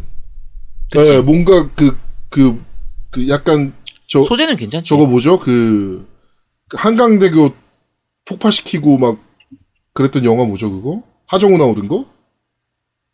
어 한강대교 라이브 라이브 그거 네. 아니야? 그아 저기 더테러 라이브. 어, 더 테러 라이브. 약간 그런 느낌도 좀 들고 개인적으로는 음. 전화 대신 SNS로 하는 거잖아요. 예, 그러니까 더, 더 테러 라이브 같은 느낌도 좀 있고 해가지고 저 개인적으로 더 테러 라이브 굉장히 재밌게 봐서 약간 어 컨셉도 비슷하고 아 굉장히 재밌다. 그러니까 전체적인 큰 틀에서 보면 라고 생각을 했는데 이제 세부적인 대사들이 좀 아쉬운 부분들이 좀 많았죠 개인적으로. 그치. 그러니까 이게 태- 그 대사 같은 경우에 어떤 부분이 문제가 되냐면 자, 이 게임은 1회차로 끝을 낼 수가 없어요. 그 구성이 그 아까 말씀드린 1회차 같은 경우에는 튜토리얼에 해당되고요. 1회차는 거의 무조건 배드 엔딩으로 끝납니다. 배드 엔딩으로 한번 끝낸 다음에 요 끝낼 때까지가 짧으면 한 6시간, 7시간? 저 같은 경우에는 1회차만 한 10시간 정도 가까이 걸렸던 것 같아요. 근데 어쨌든 그렇게 해서 플레이를 먼저 한번 하고 그 다음에 2회차를 하면 2회차를 잘 하면 진엔딩까지 갈 수가 있어요. 음. 중간에 1회차 했을 때 이걸 좀 이렇게 잘 이용해가지고 하면 2회차 만에 바로 진엔딩을 갈 수도 있고 아니면 2회차에서 끝부분에 분기를 잘못 고르면은 좀 이렇게 배드엔딩 쪽으로 갈 수도 있긴 한데 어쨌든 2회차가 메인이 되고요. 그 뒤에 3회차, 4회차는 좀 부수적인 좀 약간 외전격에 가까운 느낌처럼 이렇게 진행을 하게 되는데 자 그럼 바꿔서 말하면 같은 부분을 여러 번 반복해야 되는데 일반적인 어드벤처 게임, 비주얼 노벨 게임 같은 경우에는 이 부분을 다 스킵을 할 수가 있어요. 근데 음. 이 게임은 내가 선택해서 대사를 골라서 봐야 되는 데다가 쭉 하는 스킵이 안 돼요. 그러니까 아 원래 스킵이 돼요 다른 게임들은? 골라 다른 게임 그러니까 일반적인 비주얼 노벨 게임 같으면 아까 몽연 같은 거 기준으로 할게요. 몽연 같은 경우면 스킵해가지고 한번 스킵 버튼 한번 눌러놓고 가만 한 5분 있다가 오면 그냥 플레이할 때 한 2시간 정도 플레이하는 분량만큼이 알아서 스킵되어 있단 말이에요. 그러니까 아니면 다음 선택지까지는 자동으로 쭉 스크립, 스킵, 스킵이 된단 말이에요. 그러면 게임 전체를 하는 동안에 뭐 선택지를 한 10번, 20번 정도 고른다라고 치면 선택지 한 번 고르고 나서 스킵 눌러놓고 나서 그럼 다음번 선택지, 그 선택지까지 가 있고 또 선택지 한 번 고르고 나서 스킵 누르면 다음번 선택지까지 가고 이런 식의 플레이가 가능하기 때문에 2회차, 3회차, 4회차를 플레이를 할 때 1회차에 비해서 플레이 타임이 확 줄어들거든요. 그러니까 부담감이 적어지지. 훨씬 부담감이 적어요. 근데 이 베리드 스타즈 같은 경우에는 내가 중간에 선택해야 되는 것도 많고 직접 골라야 되는 부분들 아까 키워드 대화 방식이라든지 이런 부분들도 많고 통짜로 스킵하는 것 자체가 불가능하기 아, 때문에 저는 아까도 얘기했지만 이런 게임을 많이 안 해보다 보니까 아 이게 음. 원래 이런 시스템이구나라고 생각을 했거든요. 그래가지고 아좀 불편하긴 한데 안 그게. 이상하다는 그러니까 생각은 안 했거든요 개인적으로는. 음, 그러니까 옛날식 어드벤처 게임들. 그러니까 예를 들면 엘프사의 옛날 게임들 있잖아요. 음. 뭐 이제 흔히 유작이라든지 아니면 어 그 노미님은 최근에 했었을 텐데 그 세상의 끝에서 유노. 사랑을 음. 소- 그 노래한 소녀 유노 같은 경우 그런 유노. 세상의 중심에서구나. 세상의 중심에서 어쨌든 그거 같은 경우에는 옛날식 어드벤처이기 때문에 스킵을 하더라도 한계가 있긴 해요. 음. 직접 내가 골라야 되거나 이런 좀 선- 선택하는 부분들이 많은데 요즘의 어드벤처 게임들은 대부분 스토리 중심이기 때문에 뭐 것처럼 슈타인즈 게이트도 마찬가지고 일반적인 뭐 러브레터든 아, 러브 아, 저 뭐야 저거 저 뭐였지 루트레터든 국내에서 나온 대부분의 게임들 아까 박앵귀도 그렇고 뭐 대부분의 일본식 어드벤처 게임들 국내에 정발된 게임들은 그 스킵 한 번 하면 다음 스테이지까지 쭉 스킵하는 게 가능합니다. 근데 이 베리드 스타즈는 게임 시스템상 그 스킵이 불가능해요. 음. 게다가 스킵하더라도 대화가 대사가 되게 짧게 짧게 짧게 되기 때문에 플레이 타임이 너무 길어져요. 2회차, 3회차 때의 플레이 타임이 너무 길어지는 경향이 생겨요. 그래서 요거는 뭐 패치로 바꿀 수가 없습니다. 게임 시스템이 그러니까. 음. 그래서 아, 좀 힘든 부분이 있어요. 그러니까 지금 제가 말씀드리는 이 단점들로 계속 말씀드리는 게 어, 일반적인 어드벤처 게임에 많이 익숙하지 않은 사람이면 못 느낄 부분이 그러니까. 저는 그러니까 지금 제아동님 같은 잘 경우는 못 느끼잖아요. 느꼈어요. 그러니까 되게 불편하긴 한데 음. 이게 이상 그러니까 이게 이상하다는 생각은 안 했거든. 그러니까 비교 대상이 음. 없으니까 네가 음, 전에 한 음, 게임이. 없으니까 비교 음. 대상이 없으니까 그런 거지. 그러니까 사실은 이런 식으로 만들려면 2회차, 3회차가 되는 플레이로 만들면 안 돼요. 음. 그렇지 한 방에 차라리 다. 역전 재판처럼 어, 역전 재판이나 단간론파 같은 경우에는 2회차, 3회차가 필요가 없어요. 한 번 플레이 쭉 하면 끝이거든요. 음.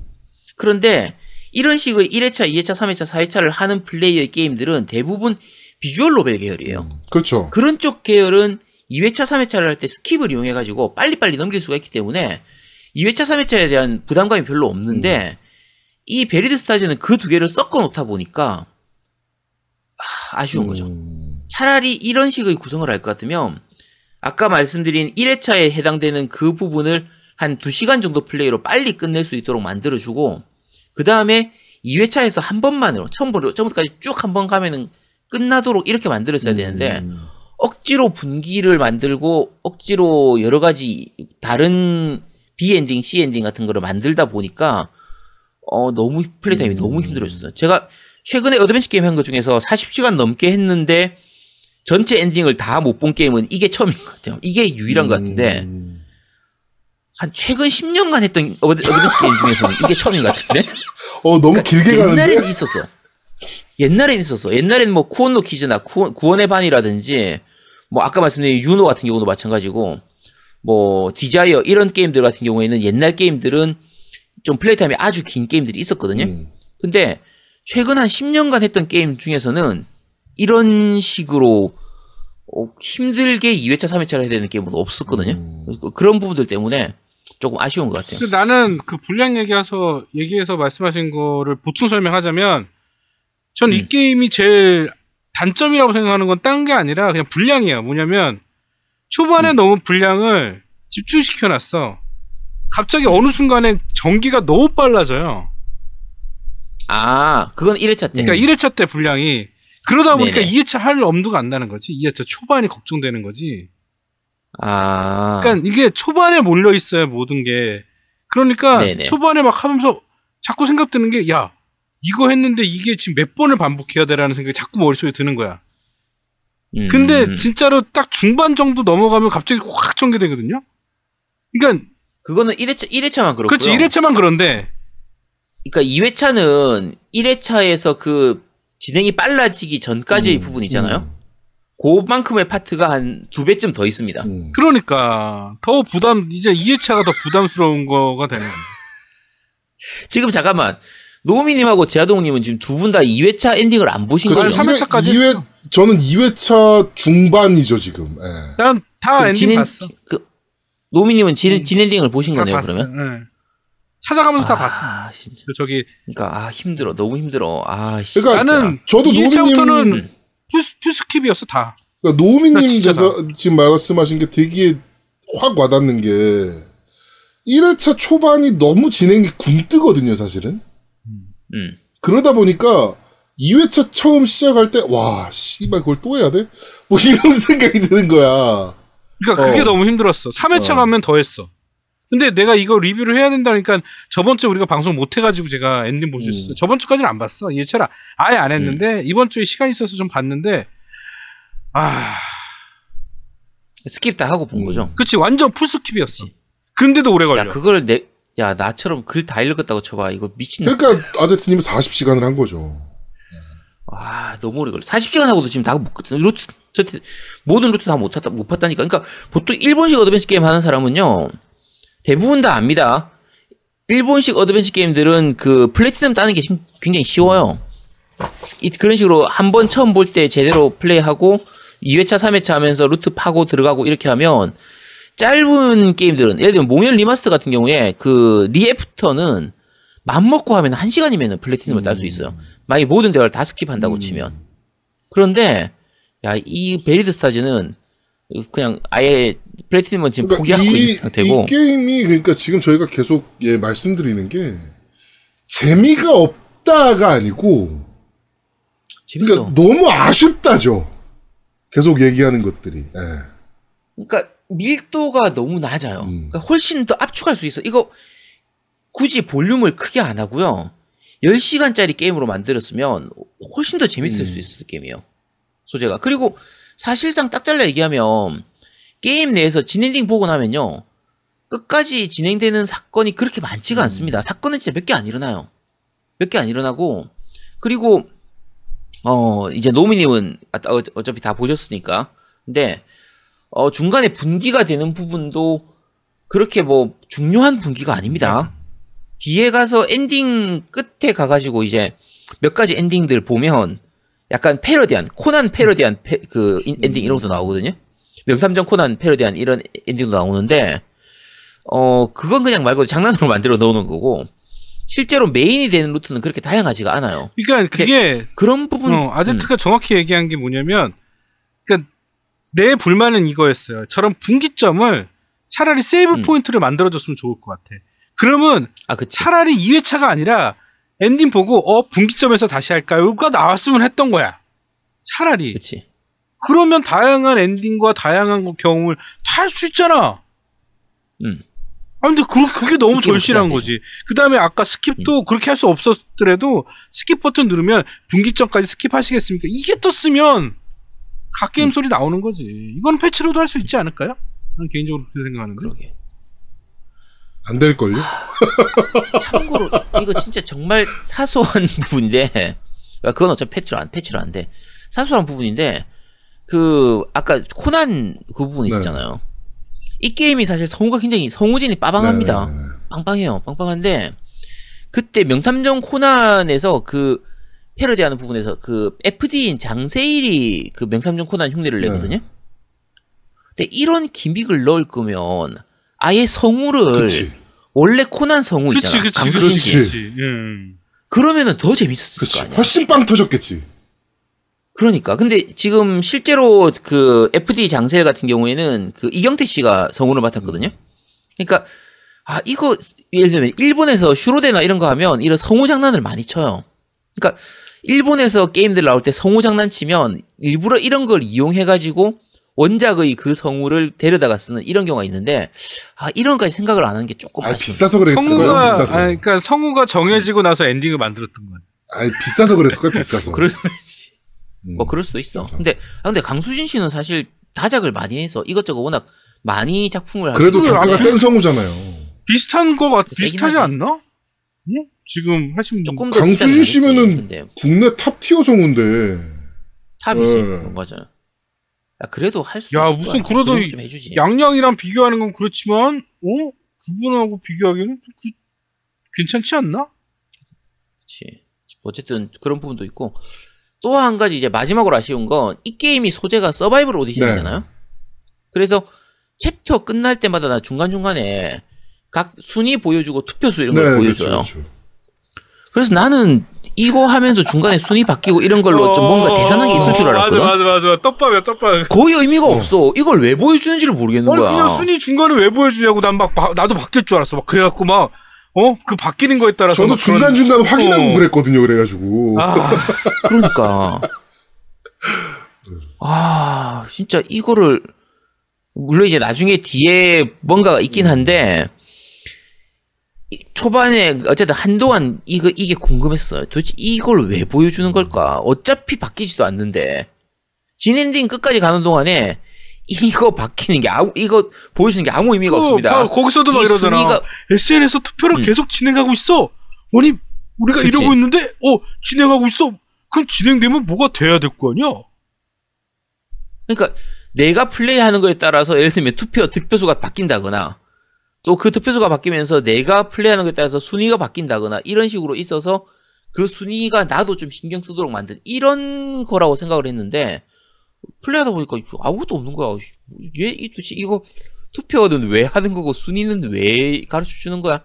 어, 뭐 스토리상에서의 순위 그거 외에는 거의 의미가 없는 거- 거라 요거를 좀더 활용할 수 있지 않았을까? 어차피 페이터 보도록 하고 뭐 드- 페이터에다가 댓글 달고 이런 거를 시스템을 넣었으면 그 댓글 다는 거에 따라 가지고 그렇지. 어. 이제 뭔가 순위가 바뀌고 투표수가 바뀌고 이런 시스템을 넣었으면 더 재밌지 않았을까 그러니까 싶은데. 선택지에 따른 어떤 변화, 그러니까 환경의 변화가 너무 적은 거지.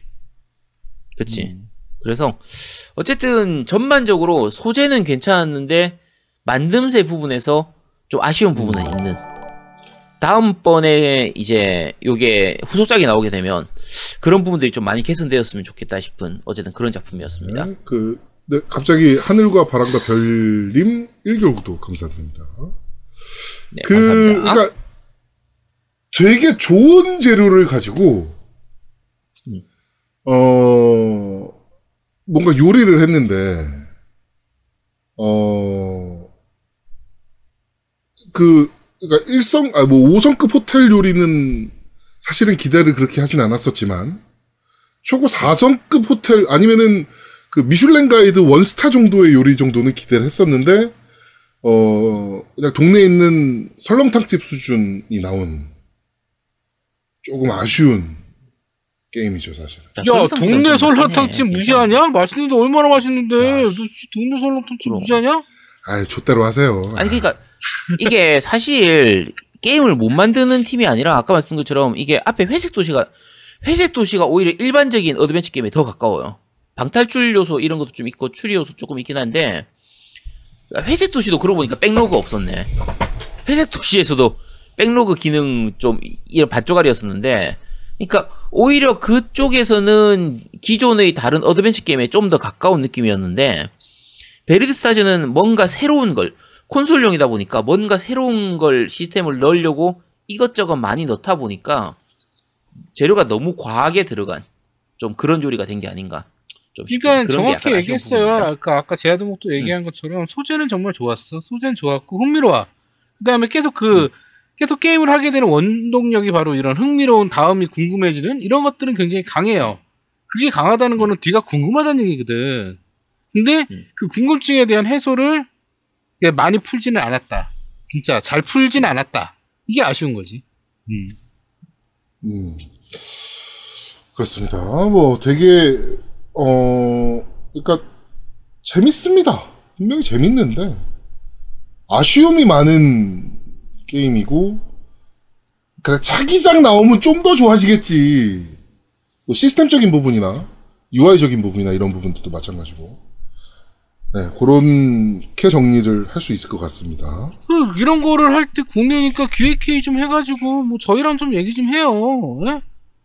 어, 저희랑 좀 얘기하면 좀, 좀 도움 좀 드릴게요. 예. 돈은 받겠지만. 네, 알겠습니다. 네. 참고로 제가 오늘 까는 게 그 한정판 안 줬다고 까는 거 아닙니다. 쥐가 한정판 줬으면 좀 덜 덜 깠을 수도 있긴 한데 어 그런 거 아니에요. 알겠습니다.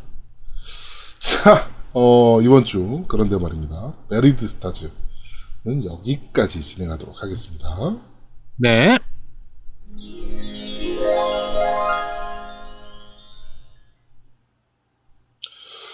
자, 어, 1시 15분이네요.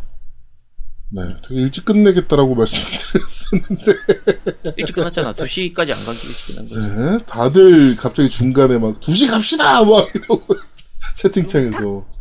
네, 조금, 음, 좀더 하죠. 2시까지 가죠. 네. 네, 그렇습니다. 어, 베리드 스타즈 되게 괜찮은 게임입니다. 아, 아까 말씀드렸지만, 좀 아쉬운 부분이 좀 많은 게임이긴 하지만, 그래도 괜찮은 게임이고, 국산 게임이니까, 또 조금, 음, 좀 이쁘게 봐줄 필요는 있죠. 이런 거 자꾸 이쁘게 아까- 봐줘야 다음에 또 좋은 게임들이 계속 나오는 거거든. 아니 근데 아까 말씀드렸지만 국산 게임인 걸 떠나서요. 이쪽 장르의 게임 자체가 그렇게 많이 안 음. 나옵니다. 그러니까 국내 정발되는 건 더더욱 적어요.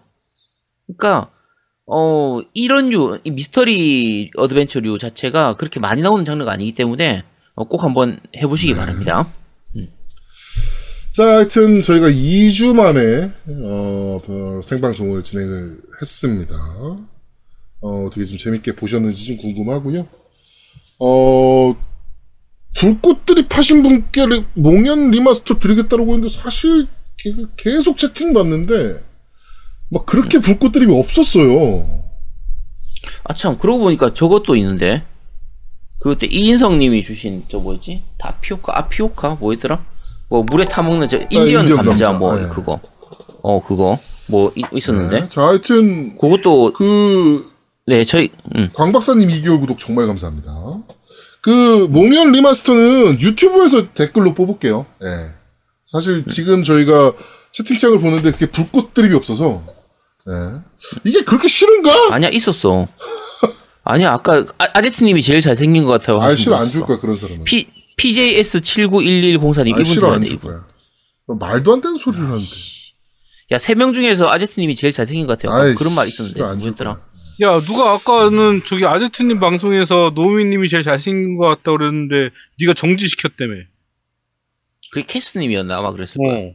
정지가 아니고 그 뭐지 가- 강태 말고 뭐야 채금이겠지 채금. 어쨌든 대화 금지 어 채금 채, 채팅 금지 음 그런 거야 있었죠 그럼 왜 너는 왜 그러십니까? 그럼 야, 너, 너 같으면 가만 두겠냐? 그러니까요. 너무 나 아까 가만뒀잖아. 이거 야 이거 내가 다 조정할 수 있는데 너 가만히 뒀잖아. 아제트가 제일 잘생긴 것 같아요. 그러면 아 그렇게 이거는 있겠구나. 공식 방송이니까 팩트니까 이거는 그렇지. 3인이 같이 하는 공식 방송이니까 그렇게 못하지 개인 방송에서 그런 얘기 나오면 책임 먹이지 나 같아도 먹이지 네. 자, 3년 전에도 책임 먹이셨다고? 3년 전에도 이런 거 했습니까? 아이트님? 그런 것도 그랬나? 아니 몰라 기억 안 나는데 그때는 강퇴 안 시켰나 나 모르겠는데 자, 하여튼 몽연 리마스터는 저희가 유튜브 댓글을 뽑아서 전달해 드리도록 하겠습니다. 네. 자, 겜덕비상 제208화 어, 지독하게 현실적인 서바이벌 베리드 스타즈 편은 여기서 모두 마무리하도록 하겠습니다. 저희는 다음 주에 좀 더 재밌고 알찬 방송으로 여러분들을 찾아뵙도록 하겠습니다. 고맙습니다. 감사합니다. 감사합니다 3년 동안의 기억의 원한. 아니 무슨 일로 책임을 매겼길래? 아 몰라 기억 안 나 뭐였지? 아 그냥 내 실수로 야 내가 책임을 내가 할 수 있을 리가 없잖아 이거 뭔가 버튼을 누르다가 실수로 뭔가 눌러졌거나 뭐 그런 거 끼고 있는데. 공지도 내가- 지우는 새끼가 무슨 말이 많아. 씨. 내가 그럴 사람이 아니잖아 아니, 뭐야, 공지도 그래. 지웠어. 어차피 야, 투명 고양이가 했나 보지. 아제트 사. 아제트 집에 사는. 투명 고양이가 했나 보지. 내가 아제트 집에서 자자, 그 자자. 그잘 때 봤어 그 투명 고양이. 아 그래 너 봤어? 내가 그치? 봤어. 그러니까 봤어. 야, 그 걔가 있다니까 걔가 투명 고양인데 보여. 씨발. 봤어 그래서 내가.